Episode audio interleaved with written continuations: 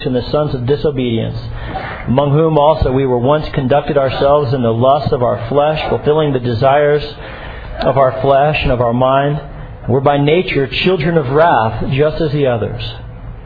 But God, who is rich in mercy, because of his great love with which he loved us, even when we were dead in trespasses, made us alive together with Christ. By grace you have been saved.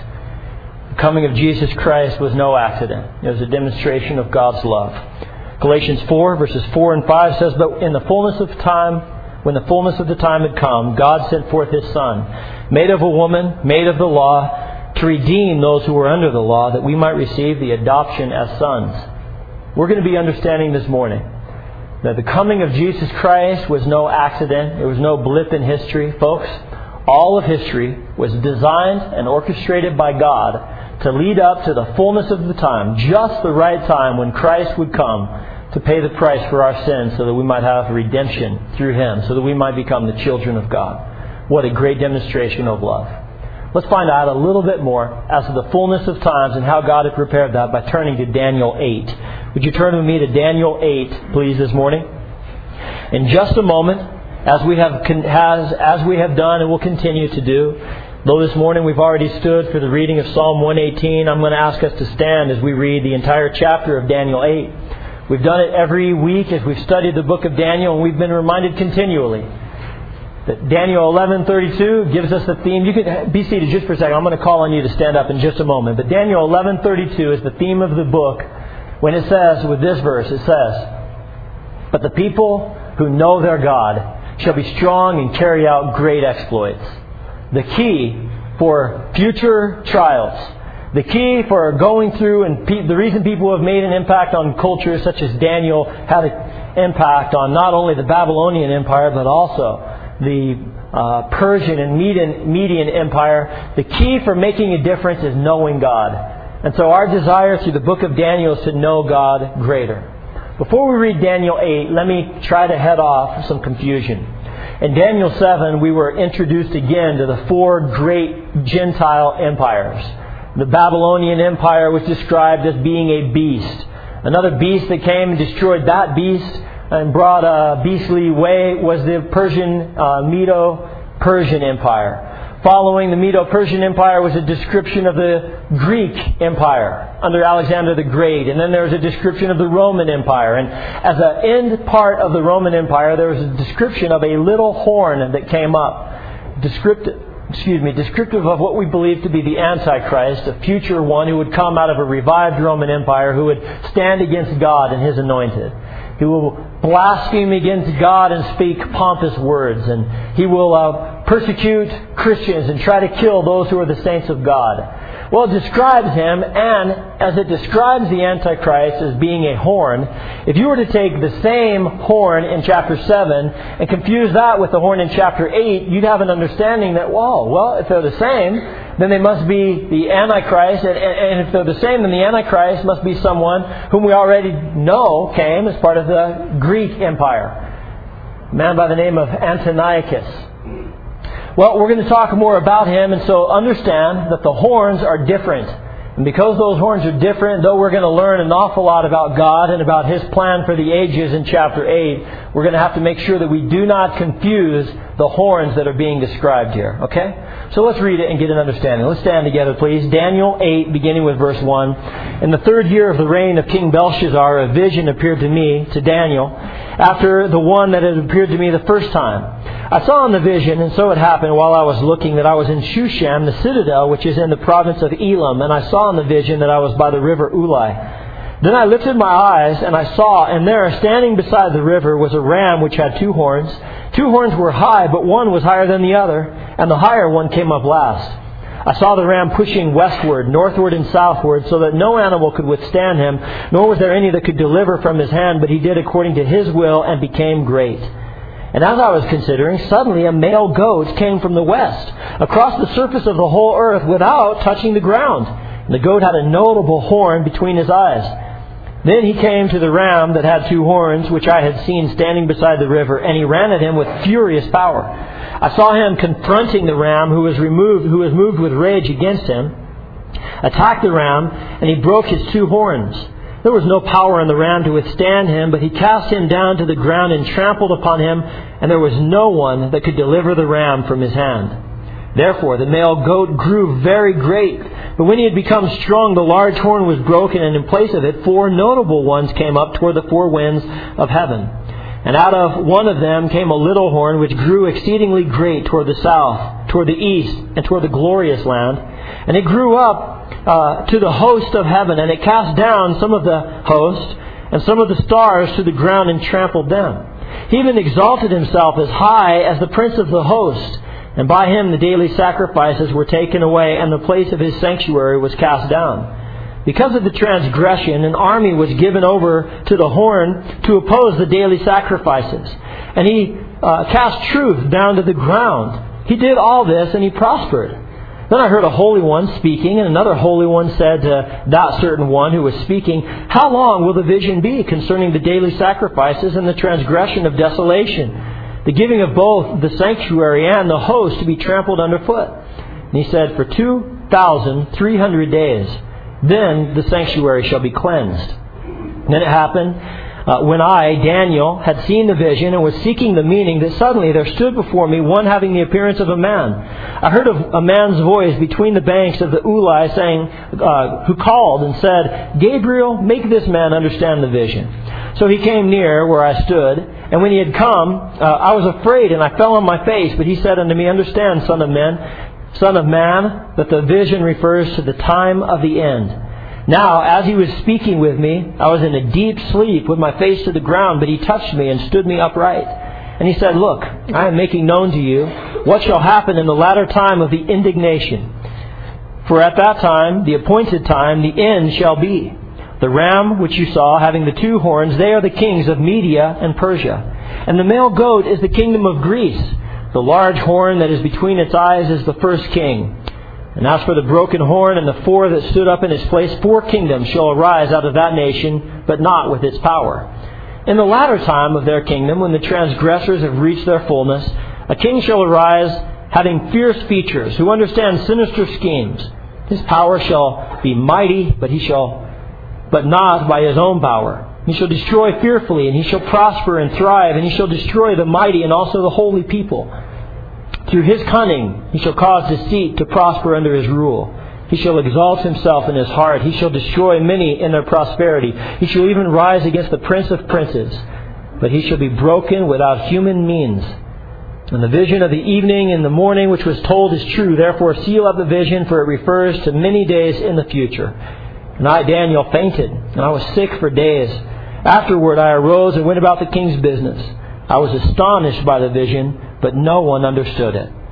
Lord, it is only you who can give the understanding of your word.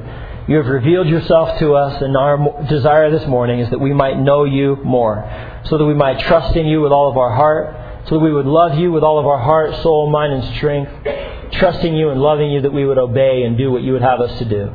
Teach us to know you this morning. Reveal yourself to us. It's in Jesus' name we pray. Amen. Please be seated. Daniel 8 is given for two purposes. This morning we want to understand a little bit better about Greece, but we want to, understand a whole lot better about God. It's really pretty simple outline. This chapter is given that we might understand Greece, but it's also given that we might be able to understand God. And in understanding Greece, really, there's a two, there are two beasts that are given, two parts. There's the revelation of a ram, and there's a revelation of a goat. The ram, as we read about, describes a ram that has two horns. Uh, later on, we're told in this passage that it represents the Median and Persian kings. It says that one is stronger than the other, and actually the one that comes later is the stronger. The weaker then would be the Medes. The Medes were under Darius and under Cyrus. They were servants of the Lord that God had raised up to bring judgment to Babylon. The timing of this vision is about 551 BC. It would be 12 years before the banquet that we read about in chapter 5 when uh, Belshazzar is being um, rejected and when judgment comes. That very night he was destroyed. So Daniel Three years after Belshazzar becomes the king, 12 years before the end of the times, Daniel is wondering what is going to happen, and God comes and he reveals that indeed God is bringing someone to defeat and to bring judgment against Babylon. And the one who brings judgment against Babylon, that person will also be judged. Did you know that as the scriptures are revealing the Lord even through this history, and by the way, we're going to get into this in just a moment, but with such precision of prophecy, there are many people who are assuming, hey, it's only so precise because it was actually written after it all took place. The precision of this passage is not because it was written afterward and that someone was tricked. The precision of this is because it was written by the architect of history. It's written by God saying, This is what I'm planning to do. As a matter of fact, this architect of history had prophesied not only about the Medes and the Persians, but he had used the very name of the king of the Persians and of the Medes so that we might be able to know who he is and so we might be able to recognize not only who Cyrus is, but so that we might also recognize who God is. Keep your finger in Daniel 8 and turn with me, please, to Isaiah 44. Isaiah 44, beginning with 28, is talking a, in a prophecy concerning the people of Israel. God had said, Look, you have disobeyed me, you've gone against me because of your immorality, because of your idolatry, because you have forgotten God. I'm going to send you off into, into captivity. You'll be under captivity there to the Babylonians. The Babylonians will be my servants who bring judgment upon Israel. But when I am finished, then I'm also going to judge Babylon. Because God had promised to the people of Israel, He said, Those that bless you will be blessed, those who curse you will be cursed. And so God had to follow that. God had brought not only someone who would bring chastening or judgment upon Israel, but then He needs to deal with those people, the people of Babylon. And as God is promising that He would deliver the people of Israel after Babylon, He says in Isaiah 44, verse 24, Thus says the Lord, your Redeemer. By the way, if you read in Isaiah, you can know God through Isaiah. It's not just given, written so that you might know something about uh, ancient Israel. It's given so that you might know God. If you were to take a purple marker and mark just who God is, in this passage you would circle and says, Your Redeemer. He who formed you from the womb, our Creator. I am the Lord who makes all things, who stretches out the heavens all alone, who spreads abroad the earth by myself. In other words, He didn't even need the help of natural selection. He did it all by Himself. Isn't that pretty good? He was able to create all these things. Who frustrates the signs of the babblers and, and drives diviners mad? I am God who turns, and I'm adding I am God, who turns wise men backward and makes their knowledge foolishness, who confirms the word of his servant and performs the counsel of his messengers, who says to Jerusalem, You shall be inhabited. To the cities of Judah, you shall be built. I will raise her up waste place. I will raise up her waste places. Who says to the deep, Be dry, and I will dry up the rivers. Who says of Cyrus, He is my shepherd, and he shall perform all my pleasure saying to Jerusalem, You shall be built, to the temple your foundation shall be laid. Thus says the Lord to his anointed, to Cyrus, whose right hand I have held, to subdue nations before him and loose uh, the armor of kings, to open before him the double doors, so that the gates will not be shut. I'll go before you and make the crooked places straight. I will break in pieces the gates of bronze and cut bars of iron. I will give you the treasures of darkness and hidden riches of, of secret places.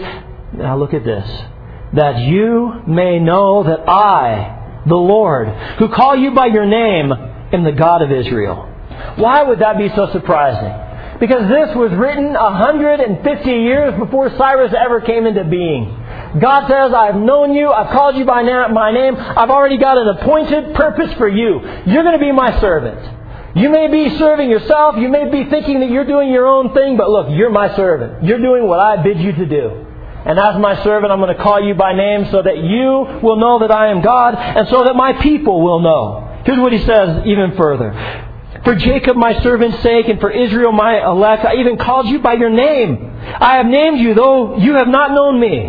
I am the Lord, and there is no other. There is no God besides me in verse 6, that they may know from the rising of the sun to its setting that there is none besides me. I am the Lord and there is no other. I form the light and create darkness. I make peace and create calamity. I, the Lord, do all of these things. Look, when he prophesies in Daniel about the coming Persians and Medians, that's not precision. What is precision is using the very name of Cyrus, and he uses it for a purpose, so that we might know that he is God. But he goes beyond in Daniel of just the first horn, saying here are the Medes and the Persians. The, the weaker of those, of course, would be the Medes under Darius and Cyrus. The stronger would become the Persians. The Persians under Artaxerxes the king, Artaxerxes was the one who eventually brought deliverance for Nehemiah and Ezra. It was Artaxerxes who sent Ezra to rebuild the temple. It was Artaxerxes who, because of his servant in Shushan, the palace, and by the way, the citadel where he had the vision, in the vision, he was at this citadel or the palace of Shushan. That's actually the capital of the Persian Empire. Probably about 350 miles southeast of where he was in Babylon. But he saw himself there at a different time and he saw the kingdom that was coming. And he said, okay, these Medes and the Persians who come and bring deliverance, what's going to happen to them? So the Lord is not only giving us an understanding of this, of this, uh, of this ram, the Medo Persian Empire, but he's also giving us an understanding of, of a goat. Verses 5 through 14 talk about the goat when it says, I was considering suddenly a male goat came from the west. Across the surface of the whole earth, without touching the ground, and the goat had a notable horn between his eyes. Now look, when you read this, this is not tricky. It's not even hard to understand. Why? Because they come right out and they tell you who it is. They said, This is Greece. And the notable horn will be its first king. Who was the first king of Greece? Alexander the Great before he was 33 years old, he conquered the world. He had an empire that was far bigger and greater than the Persian Empire. It was Alexander the Great who, with such speed and power, was able to destroy the Persians when he first launched into Asia Minor, modern day Turkey. 40,000 men he used to invade, to defeat the Persians. They continued to chase those Persians out of Asia Minor until he turned south and he went down to annihilate and be able to destroy and capture Egypt. Did you know that while he was in Egypt, he established a city? Has anyone ever heard of Alexandria, Egypt? Ever, under, ever wonder where got his name?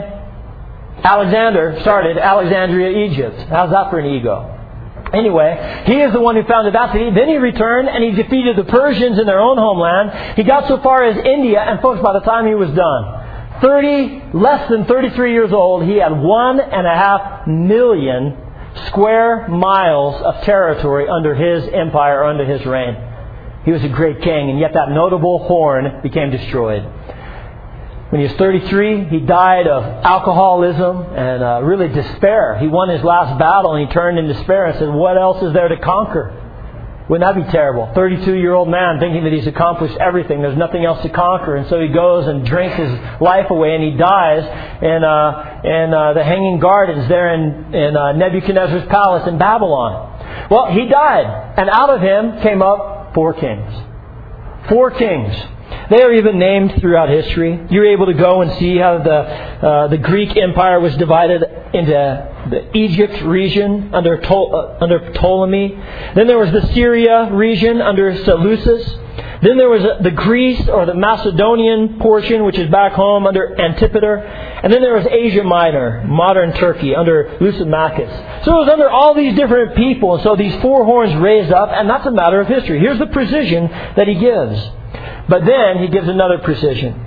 The precision of understanding Greece is he says, then there will also come out of one of these four horns, there will grow one that will become great. And the great one that he describes, the little horn, that will destroy the stars, that will exalt himself above God, that will remove the sacrifices, cast down the sanctuary, and the length of his time of terror would be 2,300 days. This one, through history, we're able to figure out. This is Antiochus Epiphanes. Ant, uh, I'm sorry, Antiochus. Antiochus Epiphanes was a, uh, a king through the Greek Empire as part of the Syrian realm. He was part of the of the uh, of the Seleucids or the family of Seleucus, the, the Seleucid Empire. He became great and he was able to go down into Egypt, as the passage said. He was able to expand his lands over into Babylon, but then he also came against the beautiful country. That'd be the promised land.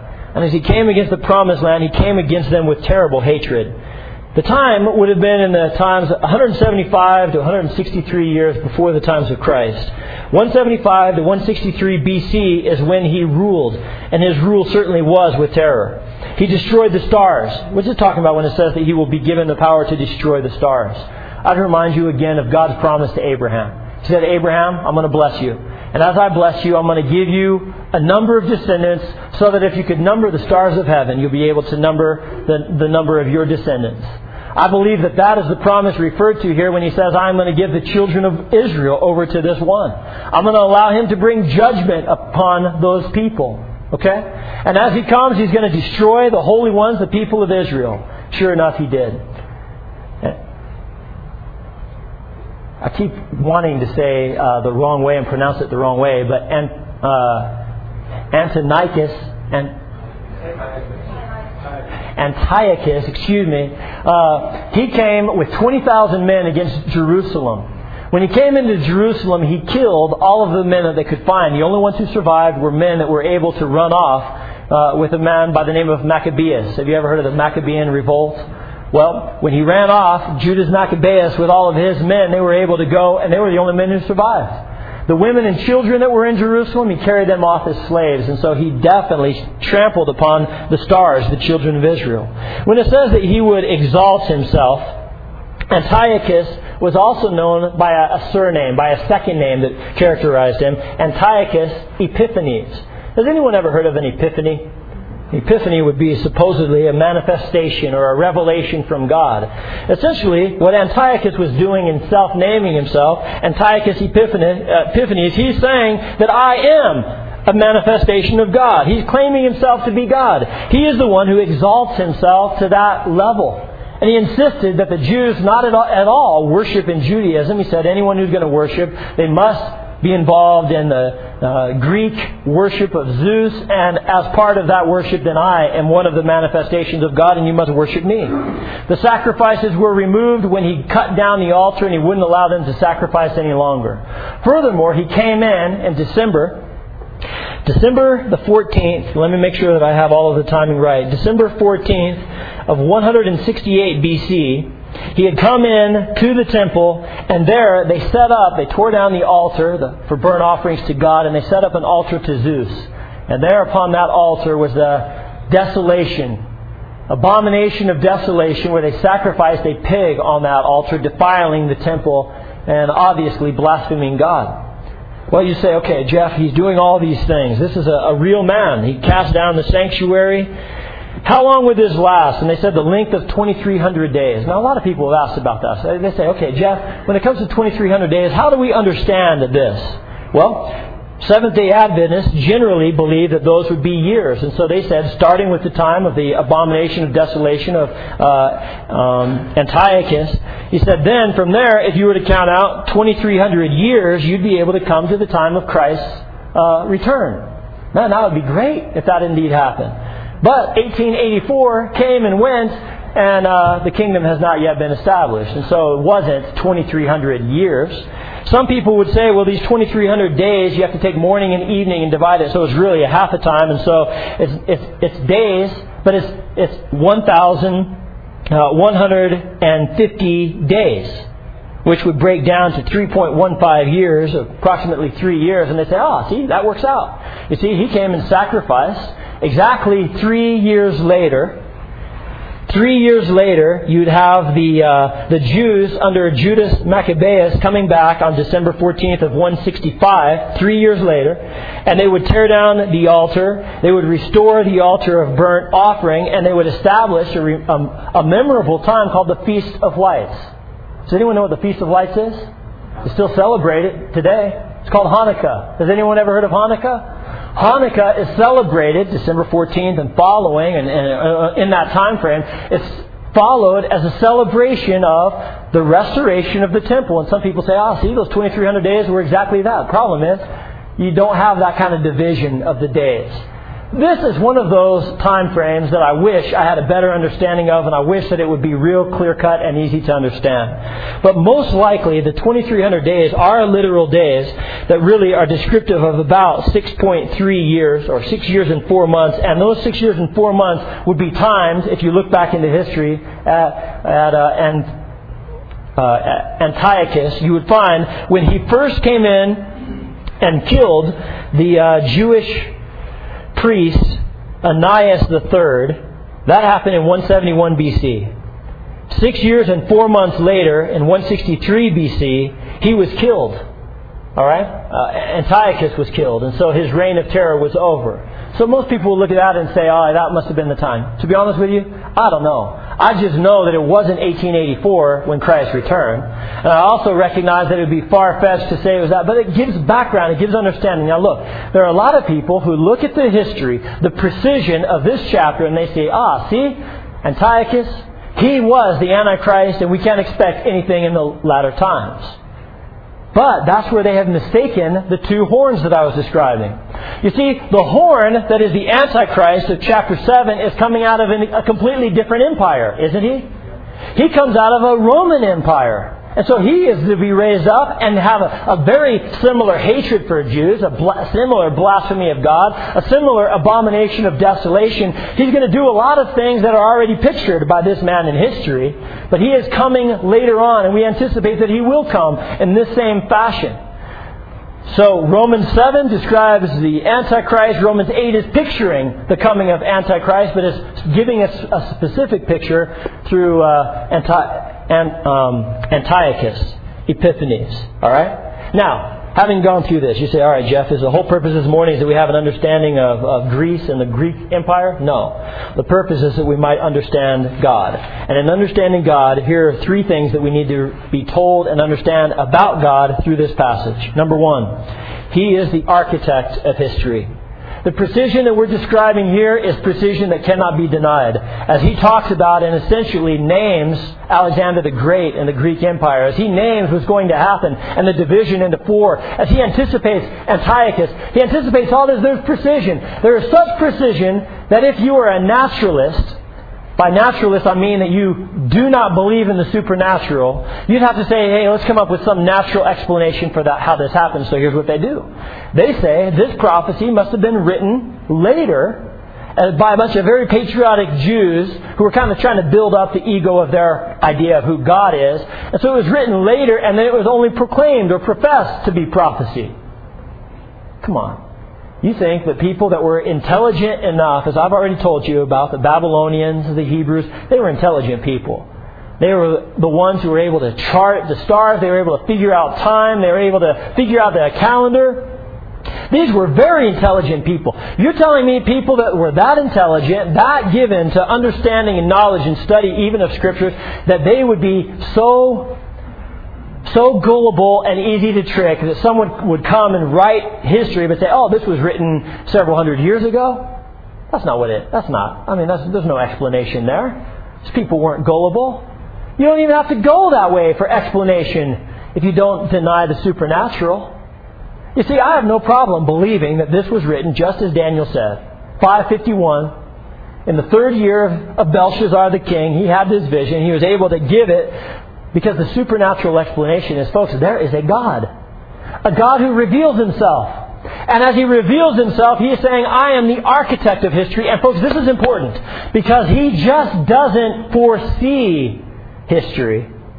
He doesn't know about it because he's omniscient and knows everything. Folks, he's revealing himself here as the architect. The one who doesn't just foresee it, he plans it. He orchestrates it. He directs it. He is the architect of history who's putting all these things together for his purposes. As the architect of history, understanding that he could name Cyrus by name doesn't surprise me. Recognizing that the architect of history, history can anticipate the, all of the all of the empires of the world and know what's going to happen. That doesn't surprise me because it doesn't surprise me that the architect of history had a greater plan than this. In the fullness of time, God sent forth His Son made of a woman, made under the law to redeem those that were under the law, that we might receive the adoption of sons. And just as he was preparing the way through the Greek Empire, he was preparing the way through the Roman Empire so that there would be roads, so that there would be culture, so that there would be languages, so that there would be writing, so that the name of Christ could be proclaimed and people could hear of him and come to faith in Christ. And what, what happened? Happened because God orchestrated history to happen that exact way. That's pretty good, isn't it? If I start recognizing that God is the architect of history, it's not so much that he's up there wringing his hands, wanting, "Oh boy, I hope Jeff doesn't blow it today," and you know, I hope Jeff will just just do what I want him to do. No, the steps of a good man are ordered by the Lord. He is the one who's directing us. And yes, the heart of a man plans his way, but the Lord directs his steps. If He is directing the steps of world empires, then folks, He's directing our steps and we can trust in Him. He is God and we are not. And as God, He is the architect of history. By the way, through this supernaturalism, I have no problem believing in uh, the virgin birth. I have no problem believing in the inspiration of the Bible. I have no problem believing in the creation of man by the direct act of God. I have no problem believing in the new birth through the regeneration by the Holy Spirit. I have no problem believing that angels actually came and revealed certain things to Mary and Joseph. That angels appeared to Daniel as they did. I have no problem believing these things because I know that there's a God. And I can't explain everything through what I see, touch, test, smell, sense. There's a supernatural God. He's revealed himself, and you know what? The rest is okay. I can trust in him because I know that it is in his hands. He is the architect of history. Furthermore, he is the judge of mankind. This one's not quite so comforting. The judge of mankind comes and he recognizes two truths. He, as the judge of mankind, chastens saints. You say, Jeff, what do you mean, chastens saints? Hey, these are his chosen people his beloved. He's going to raise up the Messiah out of these people. He had promised to Abraham and David great blessings for these people, and yet, whom the Lord loves, he chastens. God does not overlook and wink at sin. And as the judge of this earth, he chastens sin and he deals with it in the lives of his people. He dealt with it in the lives of Israel. It was God who in Isaiah chapter 1 said, When are you going to wake up? Don't you understand that from the top of your head to the sole of your foot, all of you, you're filled with bruises and putrefying sores from where I've had to chasten and deal with you. When are you going to wake up and understand that you need to obey and follow me? says an ox knows its master, a child obeys its father, but you don't give me respect, you don't know and follow me. God says, I love you, I've drawn you to myself, and yet you and your rebellion, because of your transgression, I have to continue to deal with you. I have to look at verse 12. Why did this judgment come? Why did God allow such a wicked man to harm the Jews? Because of transgression. This wasn't talking about the transgression of the wicked. This is talking about the transgression of believers, of saints.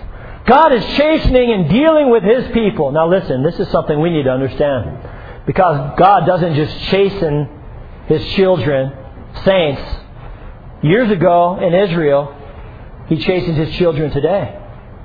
One of the greatest signs of his love for me as his child is that whom the Lord loves, he chastens. And the Bible says that if you're out without chastisement, then are you illegitimate and not sons. If you claim to be a Christian, and yet you can continue to live in worldliness and sin and going down paths of destruction, and your Heavenly Father isn't chastening or correcting, dealing with you. You say, what's that look like? Well, it might look like when you get home on your bed, there's the misery of having to commune with the Holy Spirit who shows you in your conscience that was wrong and you're going down destruction. Anyone experienced that kind of chastening before? I have. It might be the chastening of, you never get away with anything. Have you ever noticed? I was a Christian kid trying to be rebellious wanting to go off in a different way. I got caught at everything I did. I used to complain and think, hey, I must be just an idiot. No one else gets caught and in trouble. I get caught at everything. Later on, I figured out, ah, that's because God loves you, Jeff. Whom the Lord loves, He chastens, and He's not going to allow you to go down this path. You, you said, Jeff, describe chastening even further so I understand it. God, as the judge, chastens His saints in the same kind of way that I discipline or train my own children. I loved Ashley so much when we brought her home. I mean, here's this little bundle of. I, she was she she looked like a miniature me, bald me.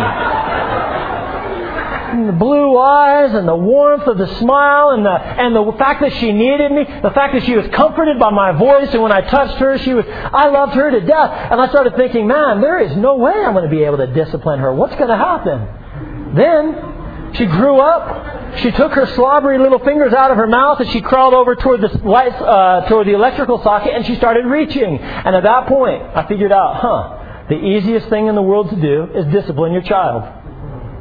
I loved her so much I didn't want her to receive the consequences of that. And so I gave her a little bit less consequence. I slapped her on the hand. I said, this is a no, no. This will hurt the baby. Do not touch.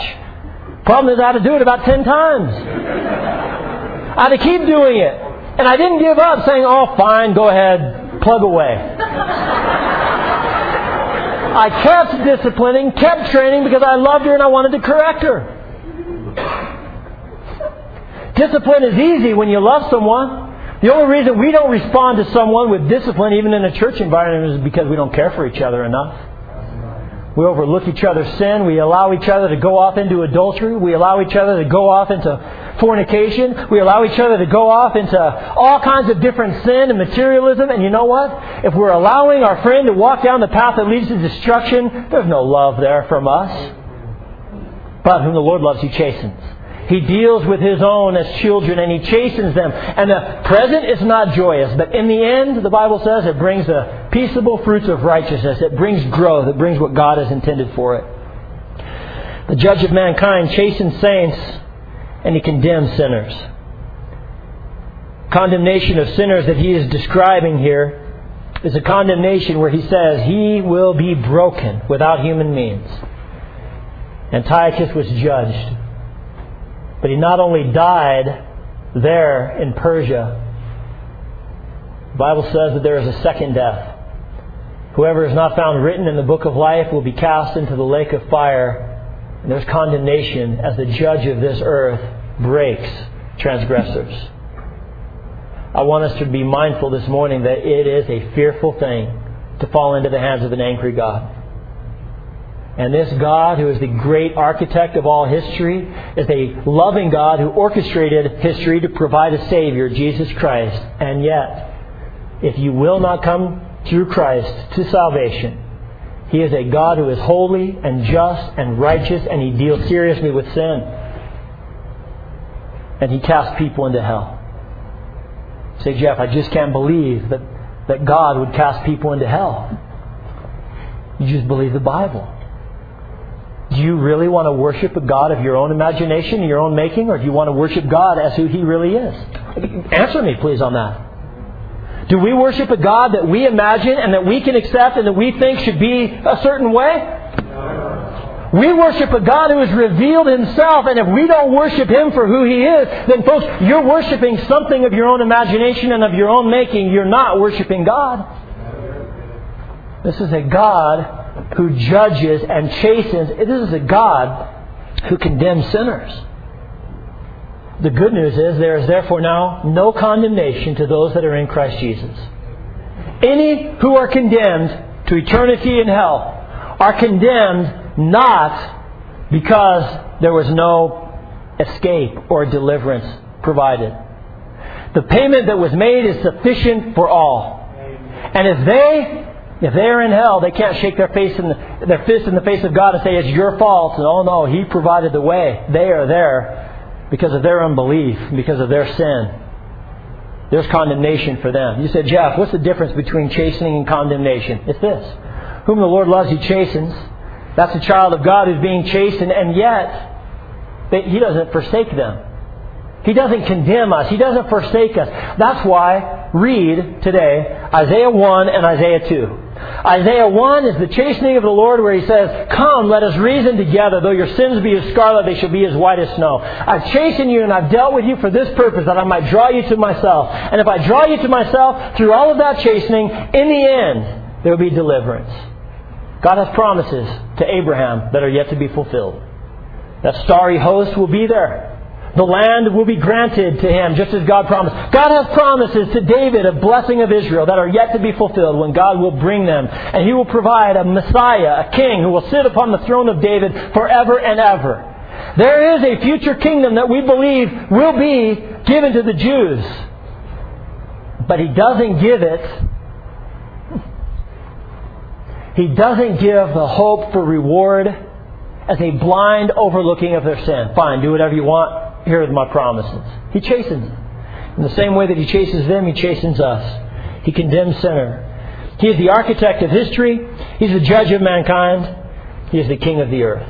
We found that through this whole thing that He is the king of the earth and that He is in control. He's directing all of it. He's not surprised by any of this. He is the King of Kings. He is the Prince of Princes. He is the Master over all. Why don't we humble ourselves before Him? Why don't we let Him be God? Why don't we let Him work His perfect plan and his, as His children? Why don't we simply obey and follow in His ways? Some of us this morning would have to confess that with slobber filled fingers, we keep going toward the electrical socket. And the Lord says, Don't do that. And He slaps our hand and He says, This will hurt the baby. We would simply turn and understand that He doesn't want to ruin our lives, He wants what's best for us. And if we would embrace Him as our Father, come to Him, He wants to bless. He wants to produce fruit in our life. Some of us that are involved, and I don't even know the sins. But as you continue to follow in that rebellion, would you listen to the reasoning of God? He says, I'm tired of beating you up. I'm tired of having to go through all of this. I'm tired of you getting beat up over and over again. You don't respond when I send the Philistines. You don't respond when I send the Moabites and the Ammonites. You don't respond when I send Babylon. You don't respond when I send Antiochus. You don't respond. Why don't you finally get the lesson? Come, let us reason together, he says. It makes good sense. If you would simply come, I'll restore you, I'll forgive you, I will cleanse you. If you obey, there will be blessing. But if you continue on in your sin, then there's going to continue to be chasing, and I will have to deal with you because I'm not going to allow you to go and destroy your own life. See? Daniel 8. A lot of people read it and they get all excited because they say, hey, look how much I can know about prophecy. I can figure these things out. This is great. But this is a lot, it's a lot more than knowing about prophecy. It's about knowing God. And if we would simply know Him, then we could love Him, trust Him, and obey Him. Would you bow with me, please, in prayer? Lord, we thank you for the time that we've had to study your word. We thank you for revealing yourself. We thank you that history is your plan. And Lord, we want to continue to trust in you and let you be God and, and follow in your ways. We recognize that you, as the judge of the earth, will do what's right some of us have been under chastisement. Lord, may we turn from our sin and find restoration with you. Others of us, because we are without Christ, are facing condemnation. May they come to Christ today. With heads bowed and eyes closed, no one is looking around. You say, Pastor, as you spoke, I find myself, I know that I'm a child of God. I've trusted Christ as my Savior. As a matter of fact, I know that because I experienced the chastening of the Lord. And I've been experiencing it recently because some of the sins that God is dealing with. And though I'm not telling you, Pastor, specifically what the sin is, I'm telling you that there's some sin in my life that I need to confess and forsake and turn from. I need to be in a right fellowship with my Heavenly Father. Pastor, please pray for me. Is there anyone that's a Christian who'd raise your hand and say, That's how the Lord's dealing with me? Hold it up just a second. I see a number of hands. I'd encourage you right there in your seat to confess because if we confess our sins, He's faithful and just to forgive us and to cleanse us. Find that restoration. Thank you. You can put your hands down. Is there anyone who'd say, Pastor, as you spoke, I don't believe that I'm a child of God. As a matter of fact, left to myself, I'm a naturalist. I want to find a natural explanation for things. I haven't even believed that there is a God. But as you've talked, I start realizing that there is a God and I'm accountable to Him. And I don't want the condemnation uh, that I deserve. Pastor, pray for me. I need, I need life through Christ. Is there anyone who raise your hand and say, Pastor, pray for me? I don't think that I'm a Christian and I'm concerned about the condition of my soul. Pastor, please pray for me. Is there anyone? Raise, raise your hand and say, Pastor, that's me. I don't want to face that condemnation of sin. Is there anyone? Lord, if you continue to do the work that you desire in our hearts, it's in Jesus' name we pray. Amen.